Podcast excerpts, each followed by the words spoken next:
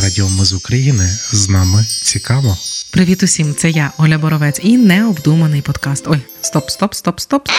Сьогодні до теми музика не пасує. Сьогодні без музики, можливо, і необдумано. Не обдумала свій коментар у соцмережах і заступниця декана Київського національного авіаційного університету, докторка філософії Ірина Лесь. Коментар вона залишила під дописом у Фейсбуці про те, що парамедикиня Катерина Поліщук, відома як пташка, отримала орден за мужність з рук президента. Ірина Лесь, зважаючи на професійні здобутки, жінка ніби не дурна, але в якийсь момент щось пішло не так. І на коментар про те, що пташка була у жахливому полоні, Ірина Лесь написала: жахливий полон, плюсанула кілограмів 12 і така щаслива інтерв'ю рашківським каналам давала. Ну і далі саркастичні смайлики. Лесь миттєво захейтили, а вона заявила, що її акаунт нібито зламали. Ну реально, вже бачу цього хакера ламає акаунт, навмисне шукає допис про нагородження пташки і сретам. Ну такий собі хакер.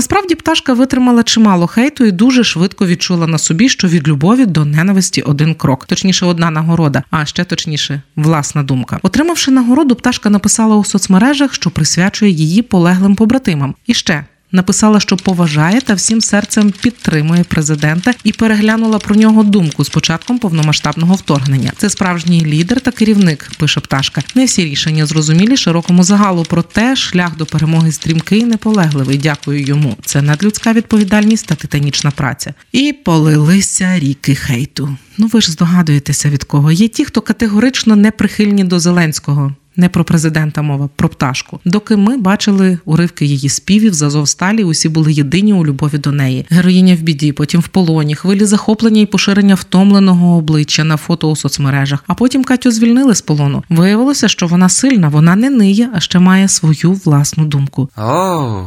Зверніть увагу, що доки людина мовчить, її більше люблять. Кожен придумує герою власний образ, власні думки, наділяє його якимись власними рисами. А коли герой починає говорити, втрачає і фанів, і безумовно любов багатьох. Чому? Ні, не чому втрачає популярність, чому ми не готові прийняти чужу думку, чужу позицію, іншу позицію. Ми з одного боку боремося за вільну і демократичну державу, і навіть більшість з нас скажуть, що ми можемо в Україні вільно висловлювати власні думки. Але чи це справді так? З одного боку, так ми можемо критикувати президента і усіх міністрів, розповідати в соцмережах, як і що кому робити, навіть як лікарям лікувати, а бійцям воювати. Oh yeah. Але з іншого боку, якщо наша думка не така, як у більшості наших підписників, друзів чи нашого реального кола спілкування, хвилі хейту просто нас захлеснуть. Я знаєте про які думки? Ну чи може зараз хтось, хто голосував за Порошенка, агітував за нього, мав на аватарці рамку і ті 25% написати, що він розчарований у Порошенкові і захоплений Зеленським? Може, звичайно, що може, але тоді краще йому відразу видалитися з соцмереж разом зі своєю думкою.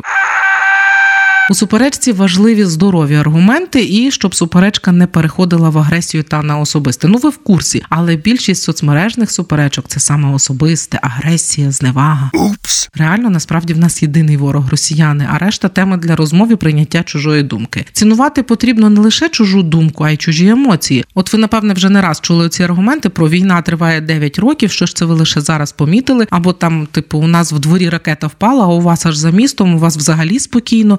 Типові знецінюючі розмови. Якщо мільйони жінок народжують дітей, це не означає, що для кожної з них це не є особливою подією в житті, і їхня дитина це щось штамповане з конвеєра. Так. Війна почалася 9 років тому. Хтось усі 9 років живе у війні, бо рідні чи друзі воюють, місто на лінії вогню чи родина в окупації. Але усі ці 9 років були люди далекі від новин, які вірили у те, що це не війна, а якась там умовна антитерористична операція. Їхні родичі не воювали, вони просто жили життя, і лише зараз війна так близько прийшла у кожен дім. І це все нарешті назвали таки війною. Така реальність правильна, неправильна, яка вже є. Я сама працювала в новинах, і для мене було не зовсім зрозумілим, як це люди можуть новини не знати чи не дивитися. Але є такі люди. Це абсолютно не означає, що люди, які відчули війну лише зараз, достойні зневаги і кпин в стилі, де ви були 9 років. Якщо приліт у їхній двір стався сьогодні, а не 9 років тому, це не означає, що люди не мають права на страждання. Більше того, людина може страждати навіть якщо приліт не стався, навіть якщо ця людина виїхала за кордон, навіть якщо зовні в людини ніби все добре. Не можете поспівчувати. Вважаєте, що така людина недостойна підтримки? Чи вважаєте, що це все взагалі не проблема? Краще промовчіть і нічого не робіть. Ви ж не знаєте, що людина відчуває всередині, і наскільки вона сильна чи слабка. Коли хтось скаржиться, хочеться сказати: А я, а я, а в мене, а в мене, але чи завжди це доречно? В складні часи живемо своїм, а я, а я інколи можна перебити розповідь, на яку людина зважилася вперше за кілька місяців і вирішила довіритися саме вам. Про знецінення страждань побачила яскравий приклад у Фейсбуці під дописом репера та волонтера Андрія Фріла. Він просто написав: Ви не уявляєте, яке це пекло жити в Києві зараз з двома маленькими дітьми. Я не витримую.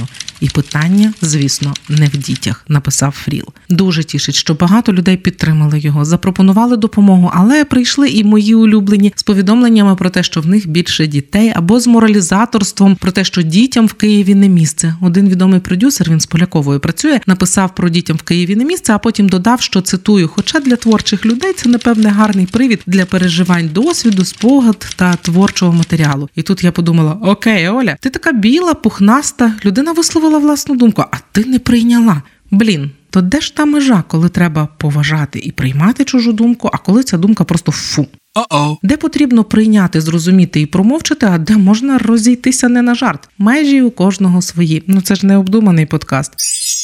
Просто перш ніж кидатися на опонента і знищувати, спробуйте таки зрозуміти. Ой, і давайте без маніпулятивних аргументів в стилі о, тепер є і хороші росіяни, що їх теж розуміти, чи без оцих маніпуляцій, що й педофілів розуміти. Ні, це абсолютно різні речі. Є речі апріорі злочинні, які загрожують життю і безпеці інших людей та суспільства. Речі апріорі неприйнятні, коли зазіхають на ваше життя, вашу власність, входять у ваш особистий простір. А є речі, які люди роблять в своєму житті, в своєму просторі зі своїм життям і нікому не загрожують, і в цьому немає порушення закону. Такі речі ми повинні просто навчитися приймати, приймати, розуміти, підтримувати. Ну, якщо не підтримувати, то не робити точно гірше своїми оцими дітям в Києві не місце чи наїла 12 кілограмів. Лише так ми зможемо вільно дихати у власній країні, і це те, що ми можемо робити просто зараз, замість того, щоб одні одних в глухі кути заганяти. Нам достатньо зовнішніх ворогів. Чому ж так важко багато хто сприйняв те, що пташка стала прихильною до президента? Ну просто вона була їхнім аргументом, частиною їхньої сили проти того, кого вони не люблять. Тому зміну її позиції вони сприйняли як особисту образу.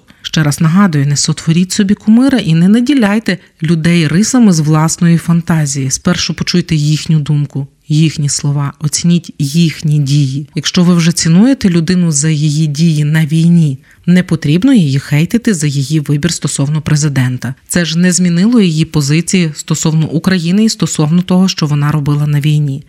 Щодо чужих страждань та проблем, перш ніж їх знецінити чи написати щось таке викривально справедливе на вашу думку, подумайте, чому ви це робите. Ви ж розумієте, що не зменшите чиюсь проблему, лише збільшите. Це нагадує мені такий специфічний тип батьківства, коли головні аргументи мами і тата я в твоєму віці корови пас, ремнем по сраці діставав і вчився. А ти не можеш отут три рядки вивчити. Такі батьки вони ніби прагнуть не виховати нормальну людину, а зробити так, щоб дитині в жодному разі не було легше ніж їм. Нас мало жаліли, коли ми страждали страждали, і світ жив та радів, поки нам було погано. Можливо, тому багато хто з нас хоче підсвідомо, щоб і ті, хто страждають зараз, теж таке пережили. А можливо, краще зважаючи на досвід власних страждань, допомогти пережити проблеми іншим. Ми боремося за право вільно думати і висловлюватися, але за першої нагоди цькуємо і забираємо це право у тих, чия думка не співпадає з нашою. Наприкінці трохи вам розумних фраз, над якими мудрі люди думали. Блаженніший Клементій Шептицький, брат Андрея Шептицького, казав: Боже, дай мені розум і душевний спокій, щоб змиритися з тим, чого я не можу змінити, силу, аби змінити те, що можу, і мудрість відрізнити одне від другого. Згадуйте ту фразу, перш ніж щось говорити, писати чи робити, чи втручатися в чийсь особистий простір. І завершу сьогодні уривками з вірша Ліни Костенко, які ну реально більше ніж я скажуть. І не знало міщанське кодло, коли я захлиналася лихом, що душа між люди виходила, забинтована білим сміхом. І в житті, як на полі мінному, я просила у цьому сторіччі, хоч би той магазинний мінімум. Люди, будьте взаємно ввічливі. І якби на те моя воля написала б я скрізь курсивами, так багато на світі горя.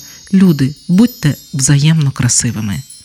Добра, емпатії і миру нам усім. Почуємося.